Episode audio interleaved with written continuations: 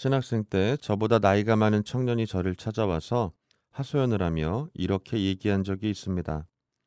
아버지께서 유통업을 하시는데 여느 때처럼 트럭을 몰고 납품을 하러 가는 길에 곡선인 램프를 빠져나오다가 옆 차선의 차와 부딪힐 뻔했다고 합니다. 아버지는 차선을 잘 지키며 갔지만 조금 뒤에 따라오던 옆 차선의 차는 운전 미숙이었는지 차선을 걸쳐서 왔기에 그랬다는 것이었습니다. 뒤에서 클락션을 누르기에 그런가 보다 하고 그냥 가시려고 하는데 옆 차선의 차가 속도를 내어 앞으로 끼어들어 그 아버지의 차를 멈춰 세웠다고 합니다. 그리고 운전석에서 젊은 청년이 내리자마자 다짜고짜 반말로 삿대질을 하며 차마 들을 수 없을 정도의 심한 욕설을 계속했다고 합니다. 아들뻘 되는 청년에게 쌍스러운 욕을 먹는 것 자체가 잊을 수 없을 정도로 큰 상처가 되는 것이 당연하겠지만 그보다 더 심한 상처가 된 것은 삿대질하는 손가락에 끼어 있는 묵주 반지였습니다. 그 반지를 보는 순간 너무 속상하셨다고 합니다. 그래서 그 청년은 어떻게 신자가 묵주 반지를 끼우고 그렇게 삿대질을 하며 욕을 할 수 있냐고 제게 하소연했던 것입니다. 신앙 상징물. 여기서는 성물의 차원으로 말씀드리는 게 아니라는 것에 유의하시면서 들어보시면 이것은 그 자체로 우리가 그리스도를 믿고 따르는 그리스도인이라는 것을 외적으로 드러내 줍니다. 그래서 많은 분들이 묵주반지나 묵주팔찌, 기적의 패를 착용하거나 차량에는 룸미러에 묵주를 걸고 대시보드에는 십자가나 성모상 또는 여행자들과 운전자들의 수호 성인인 크리스토폴 성인상을 부착합니다. 그런데 여기서 중요한 것은 이러한 신앙 상징물들은 말 그대로 상징물일 뿐이라는 것입니다.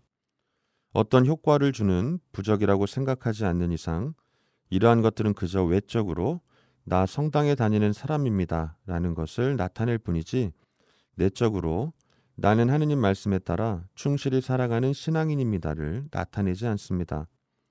그러기 위해서는 외적인 신앙 상징물을 착용하거나 부착함으로써 그에 걸맞게 내 자신을 변화시킬 수 있어야 합니다. 내적으로도 우리 신앙을 위해 부단히 노력해야 하는 것입니다. 손가락에 묵주반지를 끼고 험한 욕설을 퍼부었던 그 청년이 성당에서는 더없이 착한 신앙인의 모습으로 살아간다면 그것이야말로 어불성설인 것입니다. 언행일치라는 말이 있듯이 외적인 모습과 내적인 모습이 그리고 성당 안에서의 모습과 성당 밖에서의 모습이 한결같아야 합니다. 그래야 신앙 상징물을 착용하거나 부착하는 것이 의미가 있게 되는 것입니다.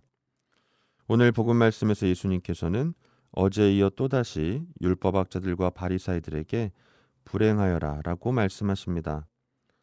그것은 그들이 11조는 내면서도 의로움과 자비와 신의처럼 율법에서 더 중요한 것들을 무시하고 겉은 깨끗하지만 그 안은 탐욕과 방종으로 가득 차 있기 때문입니다.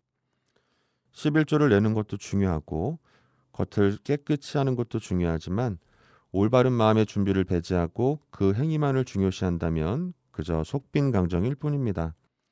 이렇게 외적으로 보이는 모습은 하느님을 올바로 섬기는 것처럼 보이지만 내적인 모습은 다른 우리 신앙인들이 지향해야 할 모습을 전형적으로 보여주고 있습니다.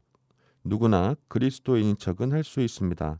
하지만 그리스도인으로 사는 것은 그런 척만으로는 안 됩니다. 만일 그렇게 살아간다면 얼마 가지 않아 영적으로 빈 껍데기라는 것이 드러나게 될 것입니다. 위기 상황이 일어났을 때 숨겨진 사람의 본색이 자연스럽게 드러나는 것처럼 말입니다. 여러분은 어떻습니까?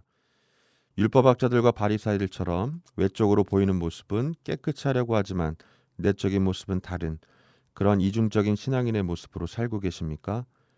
아니면 내적으로도 하느님을 올바로 섬기고 그분의 열매로 가득 찬 참된 신앙인의 모습으로 살고 계십니까?